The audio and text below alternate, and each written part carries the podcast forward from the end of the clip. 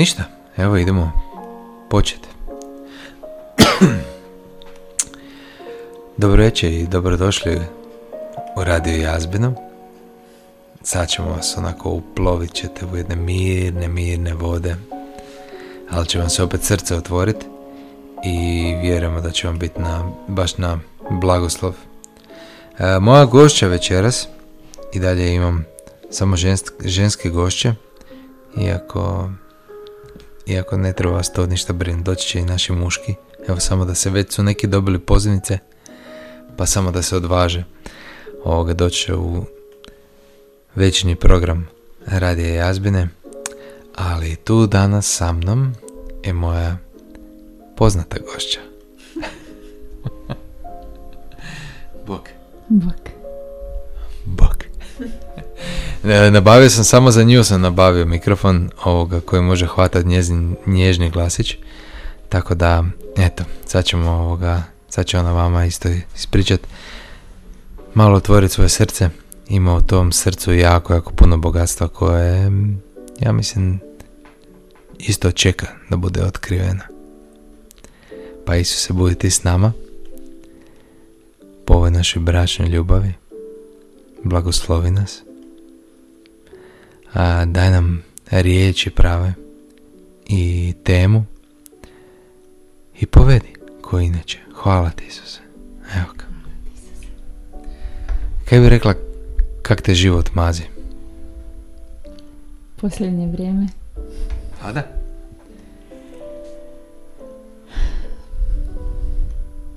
I ne mazi baš.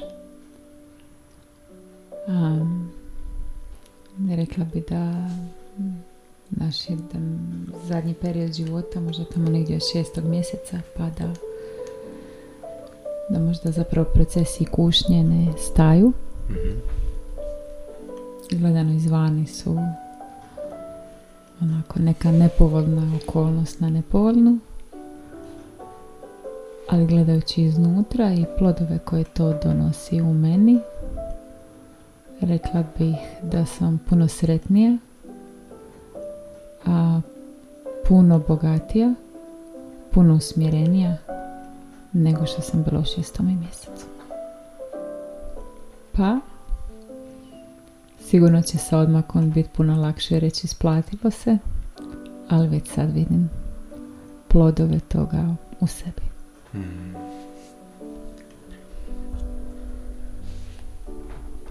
Jeste čuli ovo? Mm. Terezica. One and only. Um, s čim si se borila ovih mjeseci? Šta je bila, šta ti je bilo naj, najteže nekako? Ili... Pa da, ajde, najteže. Um. Borila sam se sa strahom i sa sumnjom. Kad se tako puno, baš sam rekla curama večeras na ovom našem ženskom druženju, da nikad u životu u tako kratkom vremenu nisam od gore dobila toliko puta ne. Znači ispred sebe sam imala jedan, uh, jedan plan ti ja smo imali jedan zajednički plan i gdje god sam zakoračila sam doživjela ne ili ne sad ili ne. I to mi je bilo jako teško prihvatiti. Možda mi je to bilo najteže u toj cijeloj situaciji. Kako je moguće da nešto što se meni čini dobro, plemenito u skladu sa očivom voljom a, može doživjeti ne. Ili ne sad.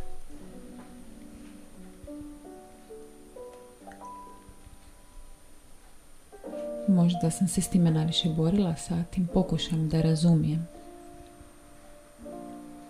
zašto se određene stvari događaju. I sva sreća da me onda ona objava, sjećaš se one objave. I potica išao takav da tamo na to vrijeme kad je to kretalo negdje u šestome mjesecu da zapravo mi ne moramo razumjeti zašto se određene stvari događaju, čak i kada nam se čine teške nego je naš zadatak da se u toj situaciji najviše što možemo uskladimo sa očevom voljom.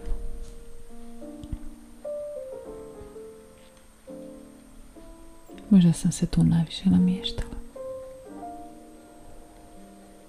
Iako je trebalo vremena dok u srcu sam to odmah prepoznala kao istinito, ali trebalo je vremena da to postane moja svojina i da onda na sljedeće ne, ja ne reagiram sa otporan, nego na sa može.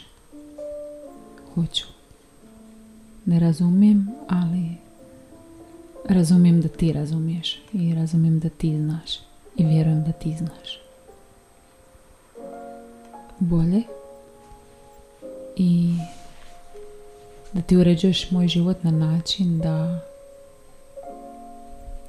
da iz mene izgradiš ono onaj potencijal koji ja imam u sebi da to mogu dati dalje jer ja sam duboko svjesna da je meni i tebi jako puno toga dano. Jako puno toga smo primili cijeli svoj život smo izgradili na ovom nauku u ovoj misiji uz ovu podršku Lorenzovu i ljudi u ekipici. I ja, ja osjećam da, da ovaj zadnji onako intenzivan period baš mene onako radi tu jednu prelomnu točku u meni gradi me do toga da ja se potpunosti predam i krenem živjeti za to potpuno da to predam dalje.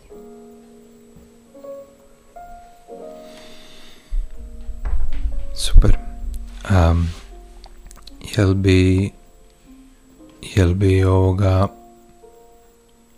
izdvojila neku mudrost koju si malo naučila u ovom periodu? Ajde recimo mudrost u odnosu na pa evo to na te situacije koje ti dolaze u životu i mislim mi imamo osjećaj da, da naš život je postao jedan niz rundi u među. Da. I onda imaš ono bam bam bam ono a, runda, ona jedna runda pa se lemamo pa onda ne ti i ja nego protiv okolnosti. Ali i onda naš on tiding zazvoni i onda pauza. Onda te malo neko masira onako na, na, Bogu služi stavljati led onako ajde ajde ono objave riječ ajde bit ćete dobro ajde bit će to sve dobro uspit ćete uspit ćete. Ja vjerujem da ćemo uspjeti ali vidim da se ono, da je protivnik sve teži, ali mi smo isto sve zreli, pa onda neko je uvijek to proporcionalno odmjereno, nikad uvijek imam osjećaj da je jako teško. Mm. E, ali tamo da preživim. Da, to je Lorica odlično rekao prije jednog bogosluža, kažem, jel kužite da vam svaki put situacija dođe ono, taman do grla, taman da ono misliš, a, hoću li uspjeti, ali opet dovoljno ispod grla da uspiješ i da te prebaci na sljedeću razinu. Da. ja bih rekla da mene to zapravo više na, nek, na porod podsjeća. Znaš, onako prije smo imali te neke i onako u koroni kad je bio potres i te neke naše situacije, onako bile bi pa bila duga pauza, znaš, pa nekakvi početni trudovi. Mm. A mi se čini ko onaj, znaš, kraj dok se nema dok se još nije izrodilo to nešto. Ja osjećam da se iz mene mora izroditi, da se nešto mora još prelomiti. Ja osjećam. Ti si puno puta znao reći, ono, osjećam da, da će nešto sad to ima prelomiti. Meni to bilo toliko abstraktno. Kako to možeš osjećati? To sad govoriš ovako stvarno? Ili stvarno to osjećaš? Kako to osjećaš? I sad kad ja to onako duboko osjećam, pa mi je jasno da se ima nešto za dogoditi, prelomiti. Da. I veselim se tome. To mi isto skroz nešto novo. Evo, ja sam da. inače onak odrasla i sebe izgradila u tome ne, da... Sam... Nemoj bježati od mikrofona. Neću, neću. Uh, odrasla sam, izgradila sam sebe u tome da izbjegavam sve prepreke po putu. Jer, znaš, samo da se neko ne naljuti, znaš, samo da me neko ne viće i, znaš, da ne bude neka neugodna situacija. A zapravo, evo sad gledam te onako nemile događaje zadnjih mjeseci i s ove strane je bolje. Ne bi to nikome preporučila sad ovo zadnjih mjesec dana što smo ti ja prošli. A s ove strane je ono veća sloboda.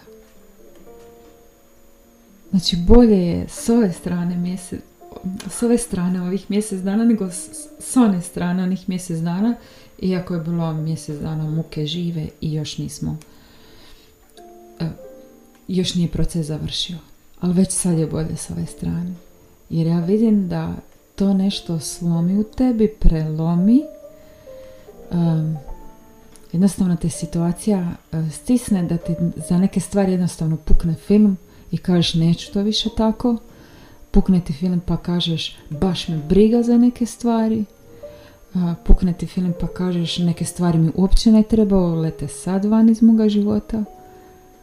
I onda ti dođe jedna nova kvaliteta misli i stvari koje su me zastrašivale prije mjesec dana da bi ja to napravila gdje sam mislila da će mi trebati još mjeseci ili godine da saziren u tome mi se sad čine potpuno izvedive.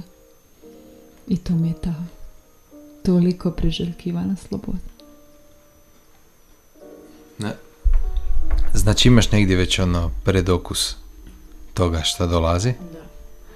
Možda će biti još ono, jel da, i borbe neć, nečega po putu. A, ono, to, ta, ta, možda, možda. A možda će on samo se jedan dan probudiš evo ti nova žena. Da, da. Sigurno.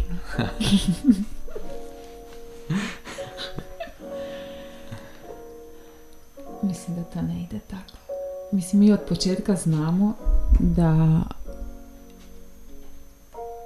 da čovjek sazrijeva kroz ljubav i patnju. I iskreno ja u sebi gledajući sad život unatrag par godina je jasno vidim tu jednu tromost duha i jednu znači u toj situaciji prije par godina to mi se ne čini da je to tako, ali onda ti se onako situacija ti otvori oči i vidiš i puno jasnije vidiš što je to bilo. I evo, ja, ja sam, ono, ne mogu pobjeći od toga da je patnja meni napravila dobro. Da me patnja odvojila od svijeta, odvojila me od nekih obzira, pomogla mi je da srežem ponovno bolje organiziram prioritete i najviše od svega stislamo uz Isusa. Stislamo uz to očevo srce. Uozbiljila me i opet ta sloboda. I oslobodila me. Mm. Znači nema u meni sad nešto što bi razmišljalo da sam ja sad nekome grču i da se ja sad, znaš, zbog te patnje više to vidim kao neku situaciju u kojoj ja najbolje što mogu surađujem sa očim voljom za naš život. Mm. Prosti, evo ja točim. Čaj. Um, htio sam, evo sad si super uh, potegnula, htio sam pričati o toj, između ostalog o toj obzirnosti. Evo sad ta, tebe prati ta jedna velika obzirnost prema svima i svemu, što ti je na neki način talent, a s druge strane ovoga, a s druge strane te zapravo dosta onako uspori u nekoj, ono, da budeš hrabra i odvažna i da, da zapravo, ne sad nužno hrabra i odvažna, nego da napraviš pravu stvar u tom trenutku, jel? Pa evo daj, pričali smo nešto ti i ja o tome, ali možda neke, možda tu, šta si tu naučila?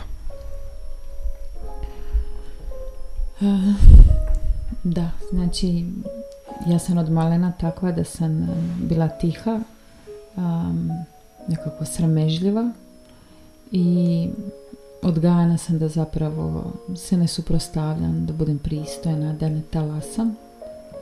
I to je funkcioniralo jedan dobar dio moga života.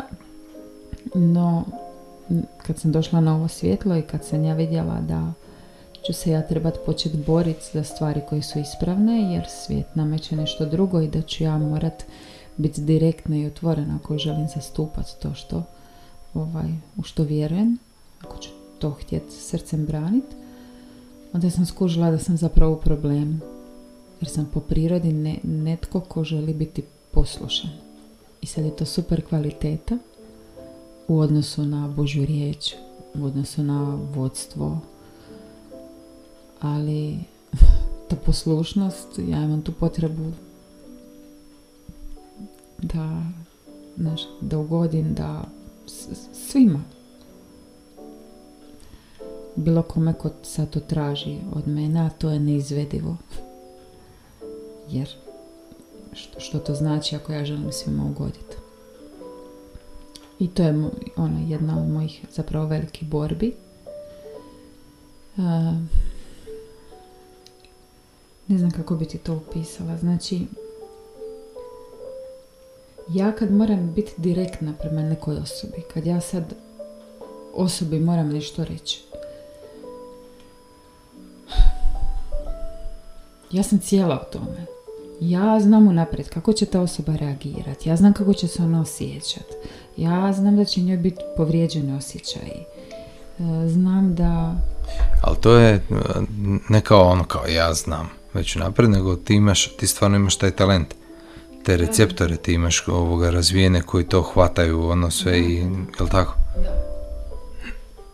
Puno puta uh, sobi tako bude, bude osoba, ja uhvatim, ja uhvatim njezinu misao i znam točno kako se osjeća u tome trenutku i onda mi to pomogne da njoj pomognem. Ili da otkrije nešto čega zapravo ni osoba nije svjesna. I ta, ta neka talent, ali meni ne pomaže u ovoj situaciji. Ne pomaže mi u svim situacijama, jer kad ja moram nešto otvoreno reći, ja sam onda cijelo u tom osjećaju kako ćeš se ti zbog toga osjećati. Jer jako osjećaš drugu stranu. Da. I ja znam, prvo moram onako se skulirat i reći ti otvoreno, to mi već stvara stres. Sad ti reći nešto s čime se ti nećeš složiti. I onda tu moj posao nije gotov jer i onda još zajedno nakon toga s tobom onako žvačem to kako se ti osjećaš. Tako to onda za mene dupla muka. I evo tu se vježbam. Recimo ova sad situacija, naša zadnja, s našim Pavlom, je jednostavno, ja sam, ono, sjedila sam tu u dnevnom boravku i jednostavno mi je pukao film. ja, ja, ono, kad meni pukne film, ja to imam osjećaj kao da imam nekakav ogrtač na sebi koji me sputava, koji me drži, koji me čini u nekom području života tronom i kao da onak to samo pukne ono, i onako padne na pod. I onda sam ja slobodna od toga. Onda budu situacije u kojima se ja vježbam, naravno odmah dođe takva situacija gdje ćeš sad tu koja će prokušati tu tvoju odluku, ali onda to bude moj put izlaska i moj put uh, osvajanja toga područja. Očeve, očeve volje u mom životu. Ali od uvijek mi je to teško.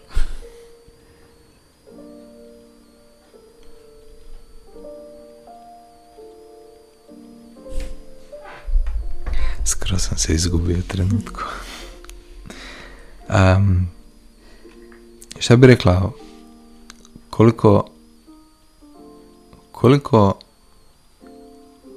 ti poznaješ, stvarno poznaješ sebe i koliko te drugi poznaju. I koliko su te dvije slike udaljene jedna od druge.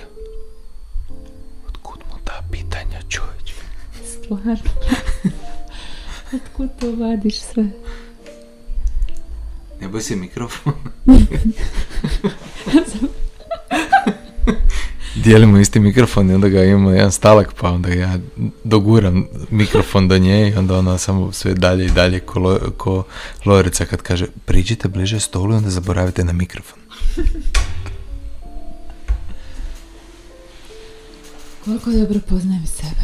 mm uvijek možeš reći sljedeće pitanje. Aha. reći ću da svaka nova zahtjevna situacija me na jedan način razotkrije i otkrije mi stvarno dijelove mene koji su bili skriveni. Uh, otkrije mi neke moje instinktivne načine reagiranja koji nisu po duhu mm, nego svako više iz tijela. Kad te stisne ta situacija vidiš točno čega si napravljen. I takve nekakve zahtjevne situacije me vrlo se, lako sam u njima lociran u odnosu na očevu ljubav i moje poznavanje njegove ljubavi.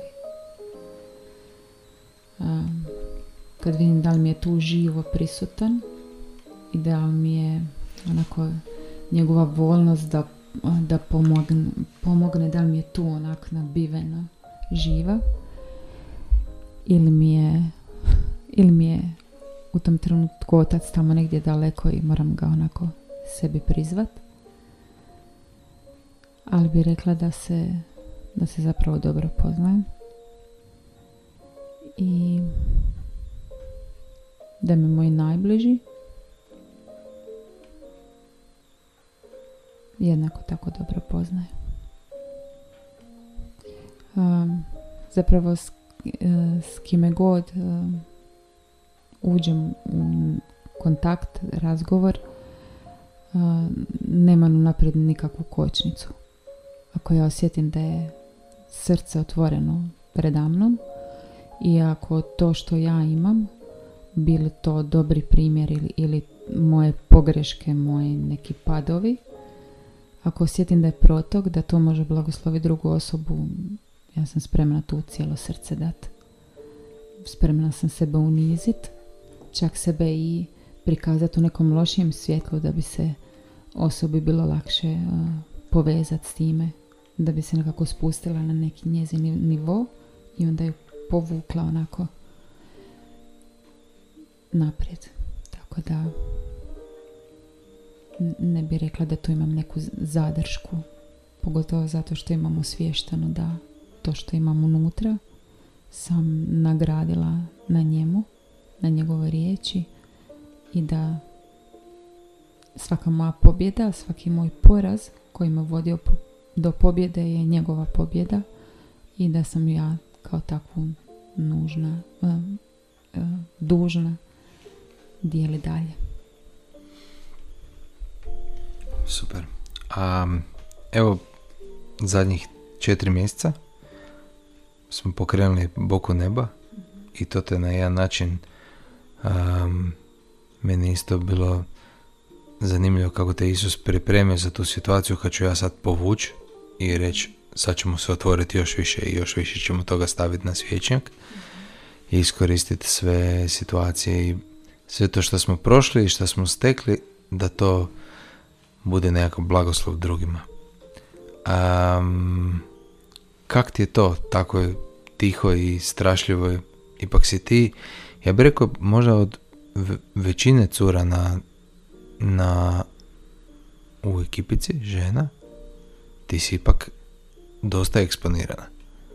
M je, M si ti bila na seminarima, preodgajanju Božju djecu, mislim, ono, ja sjećam, to u, onoj fazi još si bila ono cijela toliko ono, drhtava, strašljiva i... Kad je sunčica, ono, 2016. Je bio seminar, a... A opet pa si imala blog, pa evo sad imaš boku nebo, pa si na Instagramu, pa znaš ono... Um, kak ti to, ono, evo, ja znam da sam te ja bacio u vatru. Ono, i Isus preko mene, ali ti si bila tu nekako već spremna da se nasloniš na mene i da mm, tu surađujemo. Um, kak si ti to doživjela? Ja sam, ja sam imao taj više osjećaj da ne možemo, sjećaš što sam ja pričao na bračnom, da više jednostavno si ne možemo uh, držati sve to unutra što, što nas uh, drži, spriječava, ne, pardon, da ne možemo više držati u sebi sve to što smo primili bez da to dajemo i da nećemo moći primiti višu razinu bez da ovoga bez da damo sve ovo što smo do sada skupili pa evo pa znaš što onaj prvi seminar kad mi je Lorica rekao da, će ja, da je on dobio molitvu i da ću ja tamo sjediti pored njega, onak stvarno mi nije bilo sve jedno i nisam stvarno znala što bi o tome mislila. Uh, ja sam stvarno tad imala ono velike borbe i sa strahom i sa sa brigom sa strahom da će to neko vidjeti od nekih ljudi koje ja znam, pa nekih ljudi s posla, pa šta će oni misliti o tome.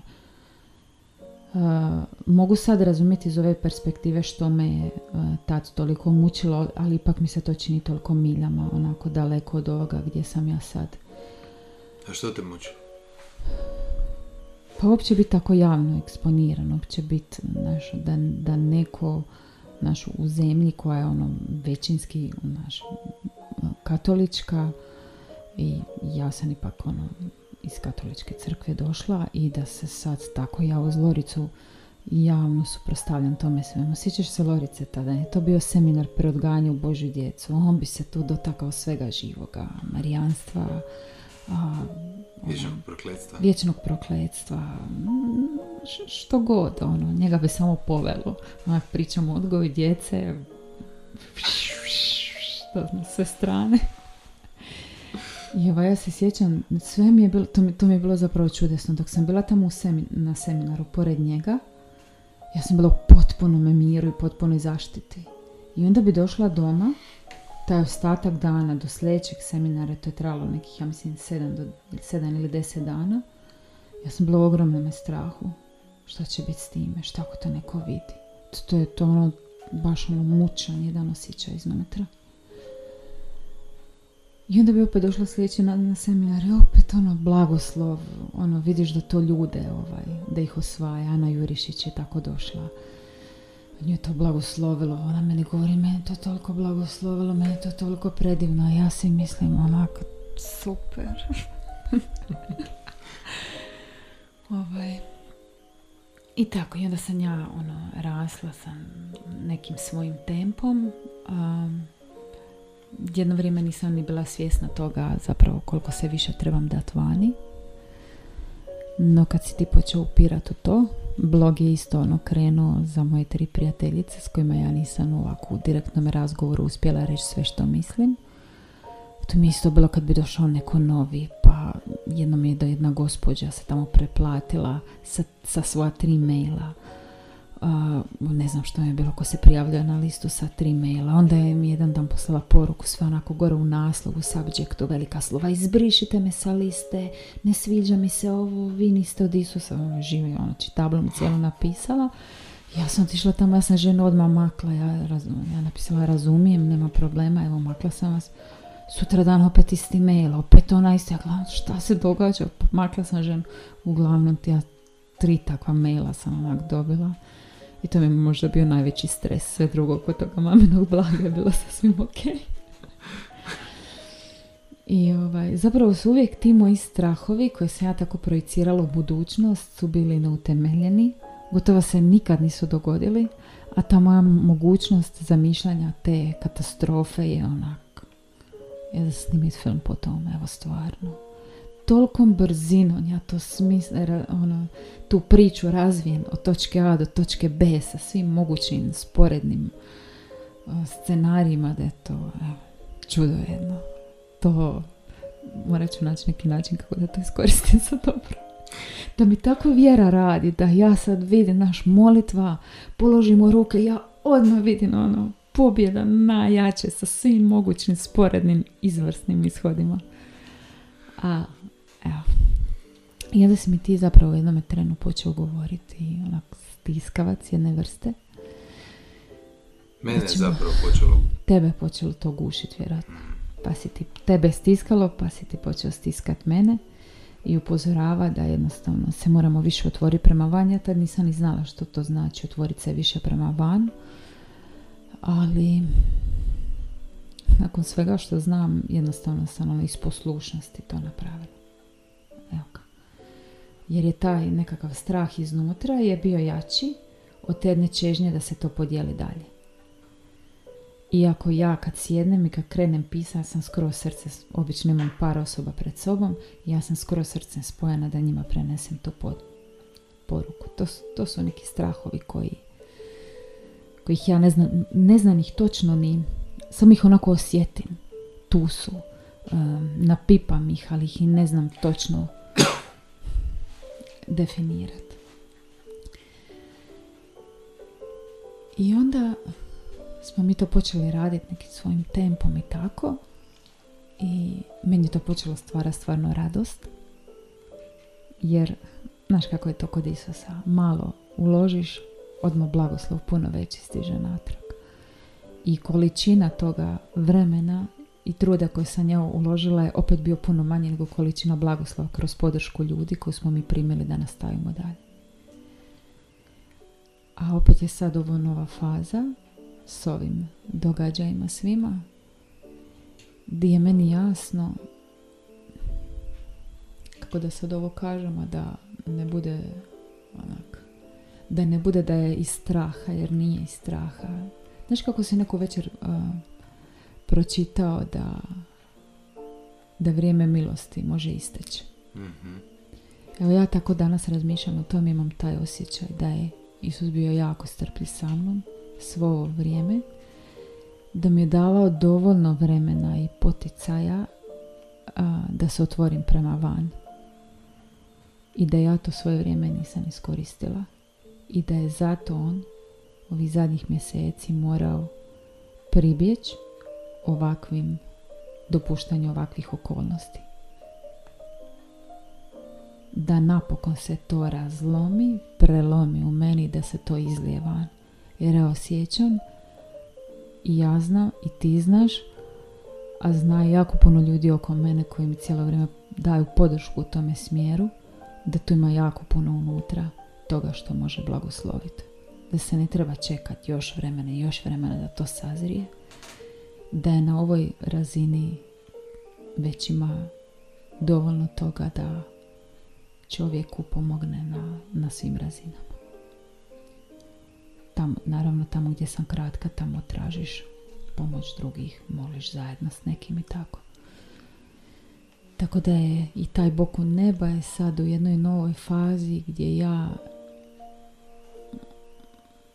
kad mi je maknuta sada ta jedna mrena s očiju i kad sam ja svoj pogled maknula s naše obitelji i više pogledala van, iako sam i do sada gledala van, ali ne mogu to opisati. Nešto se prelomilo i moje srce je sad puno više okrenuto prema van, iako je potreba u kući nikad veća. I iz toga se ja želim dati još više. I na, i na bokonu neba, ali ovakvom u direktnom kontaktu s ljudima. Ja mislim da je Isus stvarno bio jako strpljiv sa mnom, no da sam ja bila troma po putu. Evo ako sad ono mogu reći ću to.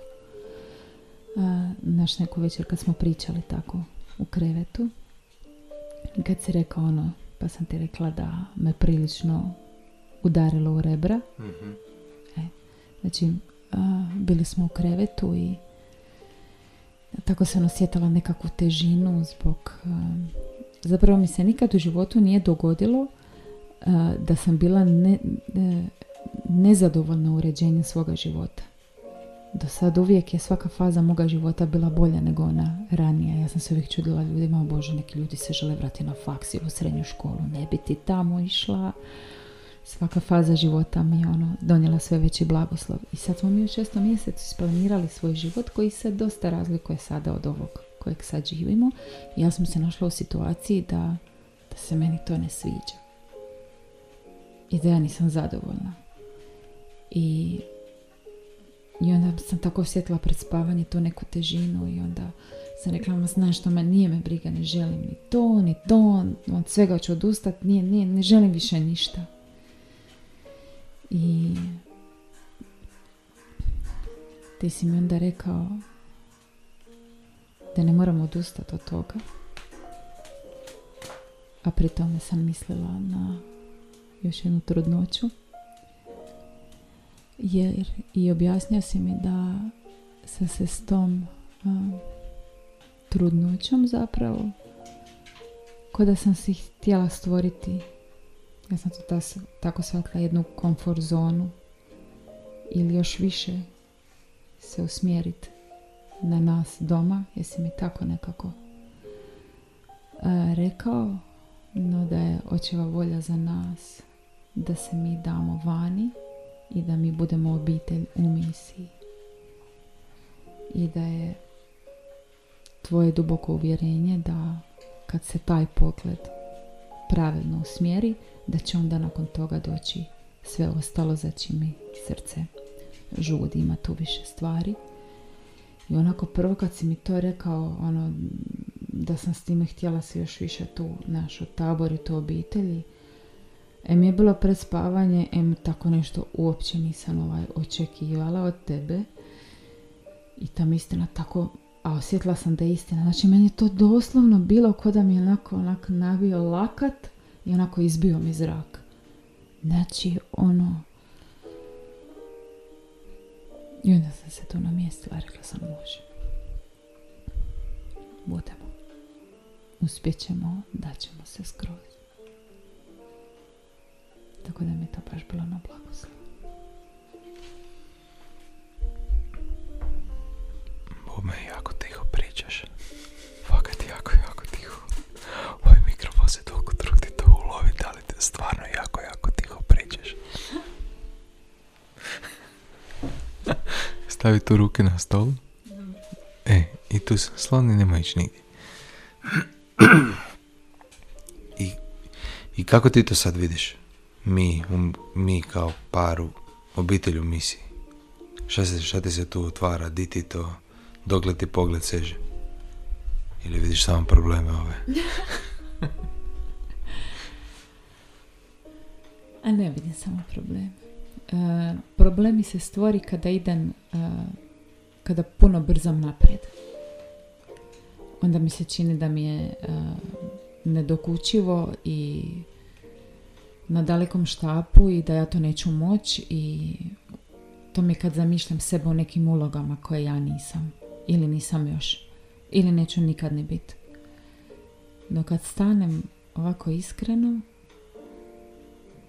u ovoj sad situaciji i onda se srcem pokušam spojiti sa potrebom ljudi oko sebe. E onda me obuzme taj radost. I onda jasno vidim svoje sljedeće korake. Onda mi jasno iskaču ljudi kojima je potrebna pomoć na ovoj ili onoj razini. I ta, um, ta spoznaja da ja imam nešto što je njima potrebno me onda preplavljuje. I u tome više onda nema mjesta za ove probleme, nema mjesta za strah jer ta ljubav koja se želi probit prema njima pokriva. Koda pokriva i nekako koda spusti te strahove dolje negdje i ne da im da, da se dižu tamo gdje bi mi mogli me zaustaviti ili mi naštetiti.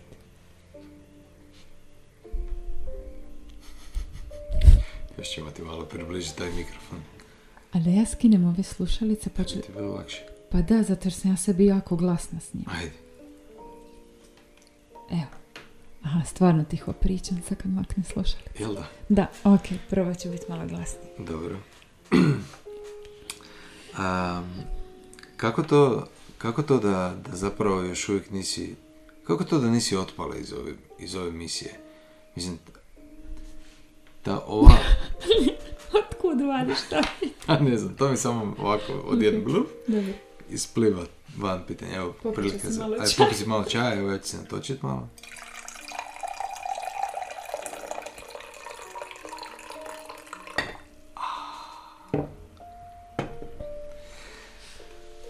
Nisi otpala iz misije sve ove godine i rekla, znaš kaj, ono, ono, uh, fakat mi je to iz toga, mislim, zato što te misija cijelo vrijeme te izvlači jako tebe iz zone komfora. Da, i gnječi. A? I gnječi.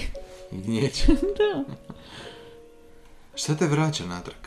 Što te drži tu?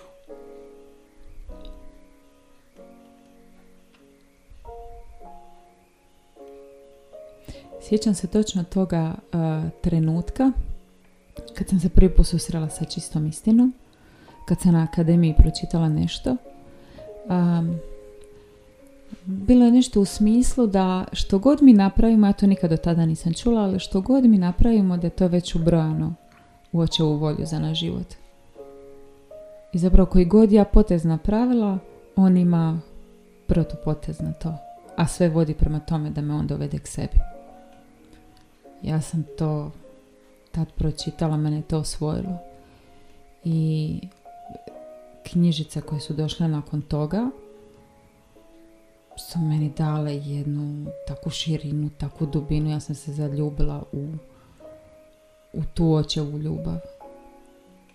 Ja sam tu čistu istinu doživjela ko najveće, ko neko neiscrpno blago koje ja nikad vjerojatno za, za života svoga tu na zemlji ja to neću stići ni apsorbirat, nešto ću tek dotaknut.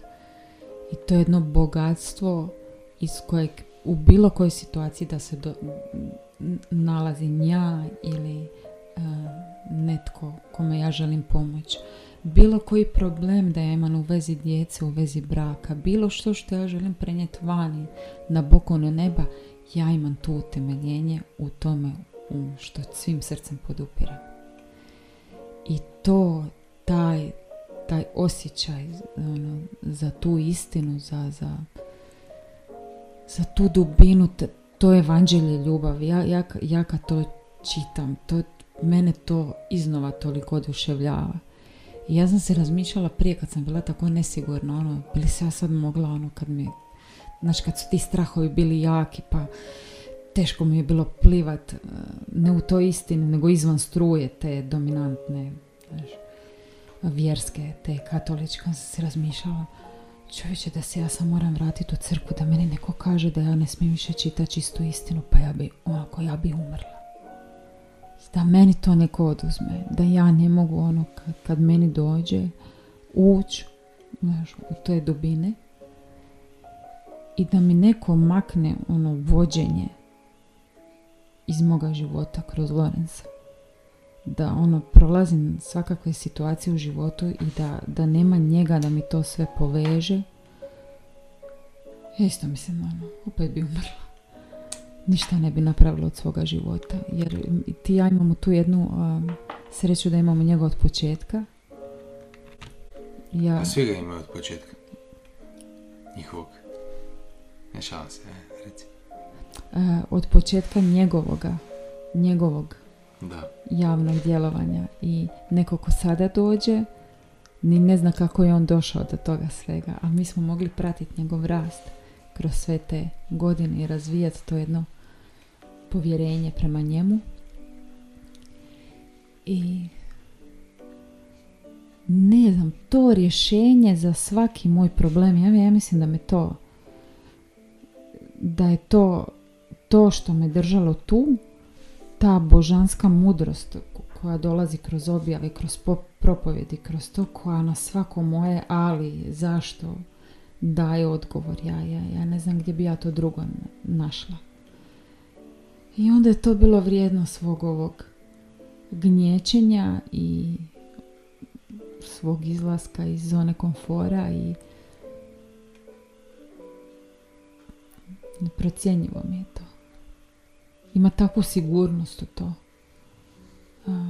Zna da je to istina. Zna da to, da je sigurno da to zastupaš svim srcem.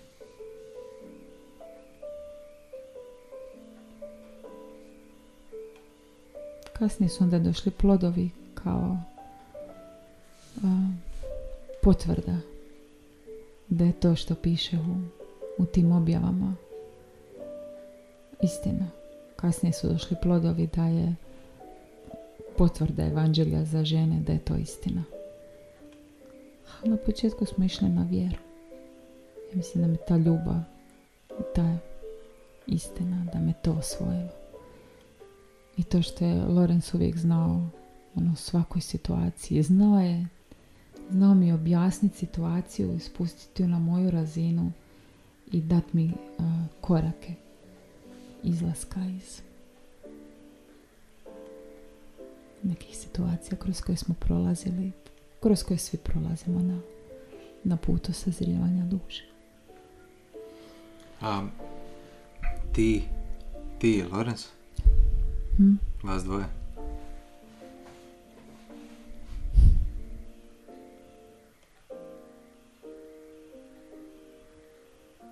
Kad si razmišljam, ono,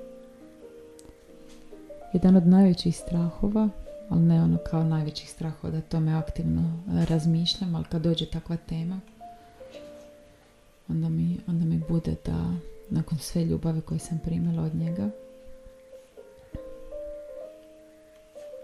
a primila sam baš puno, ono, i ti i ja smo primili puno zato jer smo mu blizu tako. I nama je najnormalnije da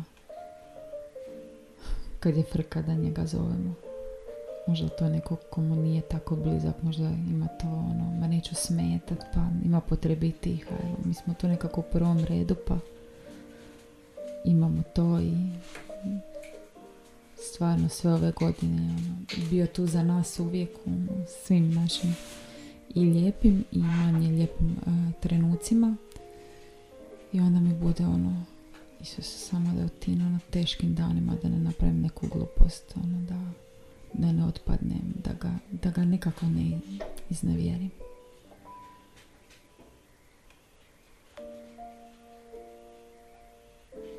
Svo ostalo vrijeme želim biti maksimalna podrška. Um, kako si zadovoljna sa svojim sa svojim odnosom sa Isusom? Jel bi to možda nešto podijelila? To je isto zanimljivo. Misliš da je ok dok ti se ne pokaže drugačije. A, želim bolje, želim toliko bolje. Želim da mi on u danu bude prisutan živo ko što si mi ti sad prisutan. Da moje srce u danu onako cijelo vrijeme spontano krenuto njemu. Da sve moje misli, namjere i dijela svoj izvor imaju u njemu. Da sve što radim grabim od njega i predam dalje. Najrađe bi da mogu skroz onako isključila ovaj razum. Iako znam da mi je razum potreban, ali glavu bi isključila i samo sam ko srce prištekala da bar mogu tako nešto, znaš, odmah. Ono.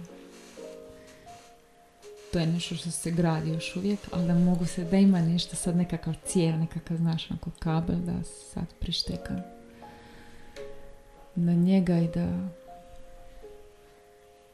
sve moje bude iz te njegove ljubavi. A stvarno za time toliko čeznem da, da nestane sve moje. I da živim i da mi jedini cilj bude da to njegovo predam dalje. I da se sad vježbam hodat u njegovom prisustvu osvještavanje tu, da je on cijelo vrijeme tu, živo prisutan, iako ga ne osjećam. Izgrađujem se zapravo u tome i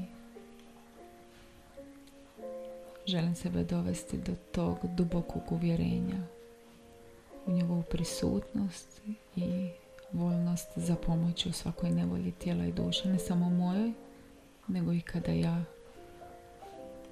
pomažem drugima. Nakon sad ove zadnje situacije s našim Pavlom vidim toliko mjesta za poboljšanje. Baš pa želim da ono, da taj odnos otac dijete profunkcionira onako skroz. Da ja budem da ja pred drugima budem to njegovo dijete. Da budem odraz njega. I da to bude nešto poželjno drugima. taj, da taj odnos znam prenijeti dalje. Da znam usvojiti ljude za njega kroz to. Još više.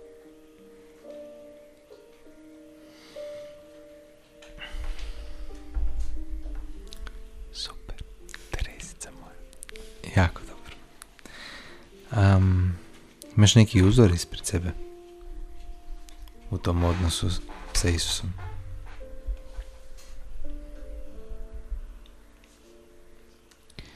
Pa zapravo ovaj tvoj radio mi je jako pomogao u tome. Baš ono što sam rekla jučer. Ta tvoja briga za drugoga i ta ljubav koju imaš za druge i taj dan ta tvoja zainteresiranost za to što drugi osjeća i kako je je te intervjue ovaj, doveo tu na radio i slušajući Mariju, slušajući Sandru, slušajući Stelu, slušajući Carmen. Ja sam stvarno preblagoslovljena jer svaka od njih ima nešto što ja želim. Da sad ne nabrajam sve prije koji su, koji su bili kod tebe.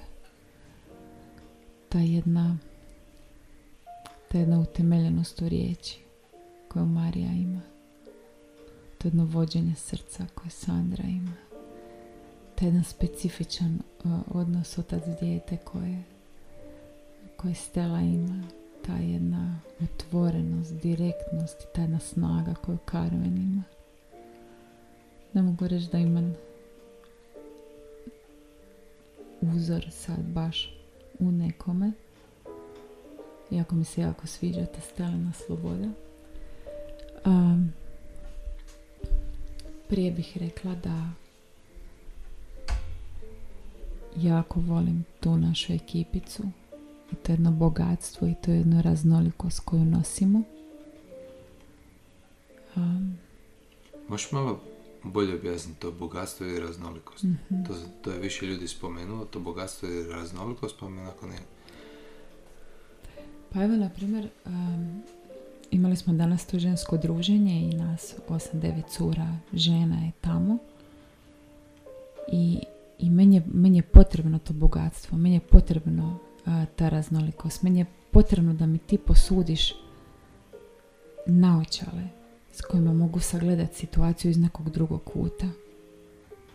Meni, ja, ja volim tvog Isusa, ja volim tvoj doživljaj Isusa, ja, meni se sviđa um, kako ljudi različito reagiraju na jednu situaciju, opet to sve zajedno tvori jednu cijelinu.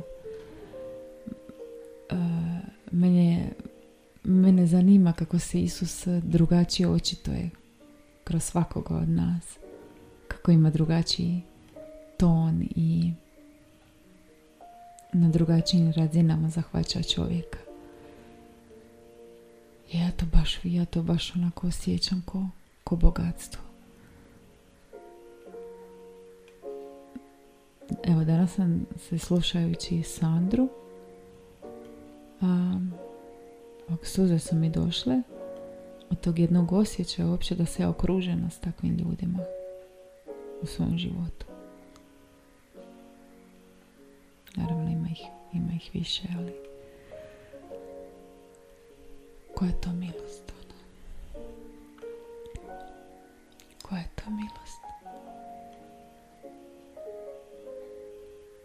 Da imaš mjesto gdje si potpuno prihvaćen. Naravno, nemaš sa svim ljudima isti odnos. Ali ja baš imam veliki krug ljudi gdje se osjećam prihvaćeno, gdje mogu biti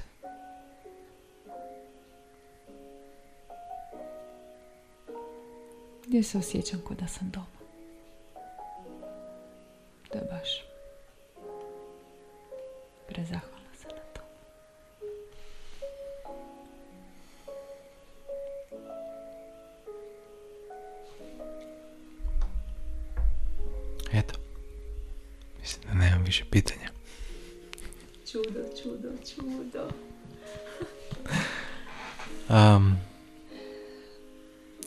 ti na gostovanju. Ovo je bilo neočekivano. Ovo je bilo skroz neočekivano. Ranije smo nešto pričali o kuhinji. I on kaže, ćemo snimiti podcast. Ja kažem, može. Jer je to jedna nova odluka koja sam donijela u zadnje vrijeme. A, slušala sam e, propovjed, odnosno seminar Naučite vjerovati. I nešto što me onak dubinski dotaklo je kad sam a, je ta potpuna poslušnost u svemu. Ne znam kako je taj izraz rekao od jednog sluge na engleskom je fully a, ne znam kako je točno Lo- Lorica rekao, uglavnom znači potpuna poslušnost u svemu jer ja sam skužila da sam ja prije birala o kojima ću ja stvarima biti poslušna. Ovo budem, ovo ću baš onako ispegla do kraja a ovo, a, ovo, ne, ovo ne bi ili ne bi još. I ta potpuna poslušnost, kad sam to čula i kad je to onako odjeknulo u srcu unutra, za razliku od puno puta prije nije stvorilo težinu, nego je otvorilo ko da sam dobila više zraka. Ko da je nešto jako onako slatko i ukusno bilo u tome. I samo sam si onako ponavljala potpuna poslušnost, potpuna potpuno poslušna. Što bi bilo kad bi ja postala posve poslušna u svemu? I što sam više mislila o tome, tome, samo me onako srce, to oko srca onako toplije, toplije, toplije. Potpuna poslušnost. I onda sam prvo rekla, ok, ono, neću se sad polomiti, jer, ja, jer to, je, to, to bi bila ja od prije, ono, odmah si stavi cilj, ono, nekakav tamo i onda pas na nos, kužit pa ja to ipak ne mogu bez hrabrice i onda zaboraviti uopće koju sam odluku do, donijela. Toliko da me to ovaj, dole prignječi. Ja sam pa što bi bilo da na svaku ideju koju Frano kaže, da ja kažem može. Znaš, to su mi donikle, ono, to su mi sigurni uvjeti. Ni, ni, nisi baš ono neki, znaš, ludi tip, ono, znaš, razuman si, nećeš nas valjda životno ugroziti. Polako. I ja sam počela govoriti da može. I tako sam ti večer. Da, primijetio sam, da. Da. I, ovaj, I tako mene Frana nešto pita, ali može? Ja kažem, može. I onda me pita, kaj stvarno može? Ono, kao, to sad ono iz poslušnosti ili si vesela zbog toga? Ja kažem, a, to negdje na sredini. Ja se zezam se neki dan sa Stelom, kaže mi, čovječe, on sa vama, sa ovim, ovim predanim krčankama, ti ne znaš na čem si čovječe, je li to ona sad ono iz neke poslušnosti ovoga uputi ili, ovoga, ili stvarno to želi? e, ali um, tako si do, dotakla si tu jednu sferu pa bi se vratio na, na to. Uh, rekla si da rekla si da kako da to pišem da osjećaš tu jednu jaku ljubavnu sferu koja dolazi od Isusa i koja bi ti daje, koja bi ti zapravo dala da da se predaš skroz. Ali tako? I koliko bi mislim ja isto sad kad si to tako rekla pa onda onako sve više i više onako vidim kako me ta jedna sfera onako uvlači onako pa da pa i ja sam više umoran od svojeg puta i umoran od tog svojeg ljudskog ono koje se tu gomba i opire i ne znam, znaš, nešto. Ne, od, od, te, od te neke svoje ljudske nesvijesti, ono. Ili tog nečeg što stoji u nekom nesvjesnom dijelu. Ali, a, kako bi, tebi bi bilo možda još i lakše kao ženi se prepustiti ljubavi. Sjećaš? Da bi to moglo biti taj, samo taj korak, ono, kao ko kad ulaziš u brak, pa se onda jednostavno prepustiš svome mužu. Da. Evo ja, ja osjećam da, da to je to i ta, jedna ljubav koju sad oslobađam u sebi prema van um, kako bi to rekla je toliko zarazno i toliko stvara taj jedan osjećaj da, da radiš ispravnu stvar i posljedica toga je da ti je cijelo biće u miru. Ja sam se umorila od kočenja. Mene su noge zabolile od kočenja. Od kočenja i govorenja ne um, toj ljubavi ili ne sad. Da me, da me to ne bi dovelo do nekog nečega što se vjerojatno nikad neće dogoditi. Ti svojih strahova što sam rekla. I ta ljubav, onako ja ju vidim, znači ta ljubav sad, ona ide prema van, ona želi zahvatiti što više i što ja što ja dopuštam više da ona, da ona djeluje na van, to se ona više želi granat. I ja stojim sa strane i ja gledam, ovo nisu moje misli. Kako se ovo sad dogodilo? To nisu moje misli od prije mjesec dana. Ovo, ovo, je, ovo je nešto novo.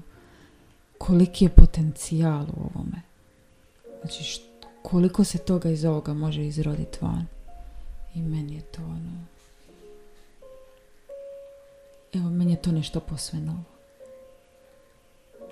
Jer ja vidim da se predamnom na moje da može otvara jedan skroz novi svijet mogućnosti koji meni do sada nisu padale na pamet. I to je ta očeva ljubav koja želi se izlet na sve i otvara put i krči put i ono što je Lorica govorio na vjenčanju od Saše i Lidije on je taj koji radi. Ti već ti uđeš u tu struju te milosti i on onda tebi otvara prilike. On to grana, on to, on se želi razliti na svih. Dohvatiti onog ono skroz udaljeno i slabo i nemoćno.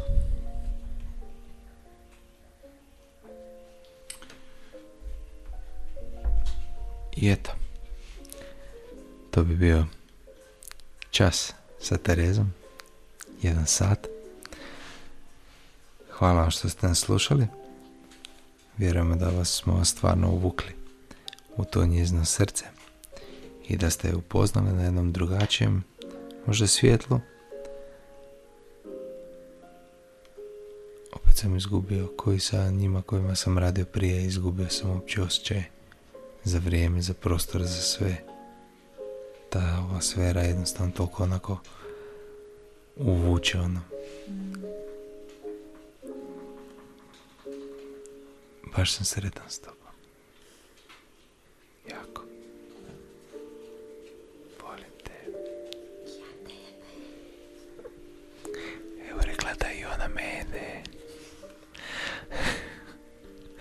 Idemo u ponedjeljak kupiti bolji mikrofon. Ja sam ti možda najtiše u cijeloj kipici, možda ti ne treba. Evo, sad si napravio intervju sa mnom, sad će ti svi ostali biti glasni. A možda, možda će se naći još takvih glasnih ovoga, malo ovoga, a još takvih tih, pa onda bolje imati jedan mikrofon koji je onako naš, ono kao, hvata kod da on ima neki naš satelit, ono, hvata, sve. Dobro, Terezica, ajde, puse, pozdravi, želje. A ne znam sad što bih rekla. Za kraj. Volim vas ekipice. Sretna sam što smo dio istog tijela, dijela. Um, pazimo jedni na druge, mislimo jedni na druge. borimo se jedni za druge. Imajmo na umu da vrag je baš ozbiljno zainteresiran da unese razdor i budemo srcem nekako zainteresirani jednim za druge. Probajmo se osjetiti međusobno srcem i pokriti se međusobno tamo gdje smo kratki. To je to. Puse. Bok.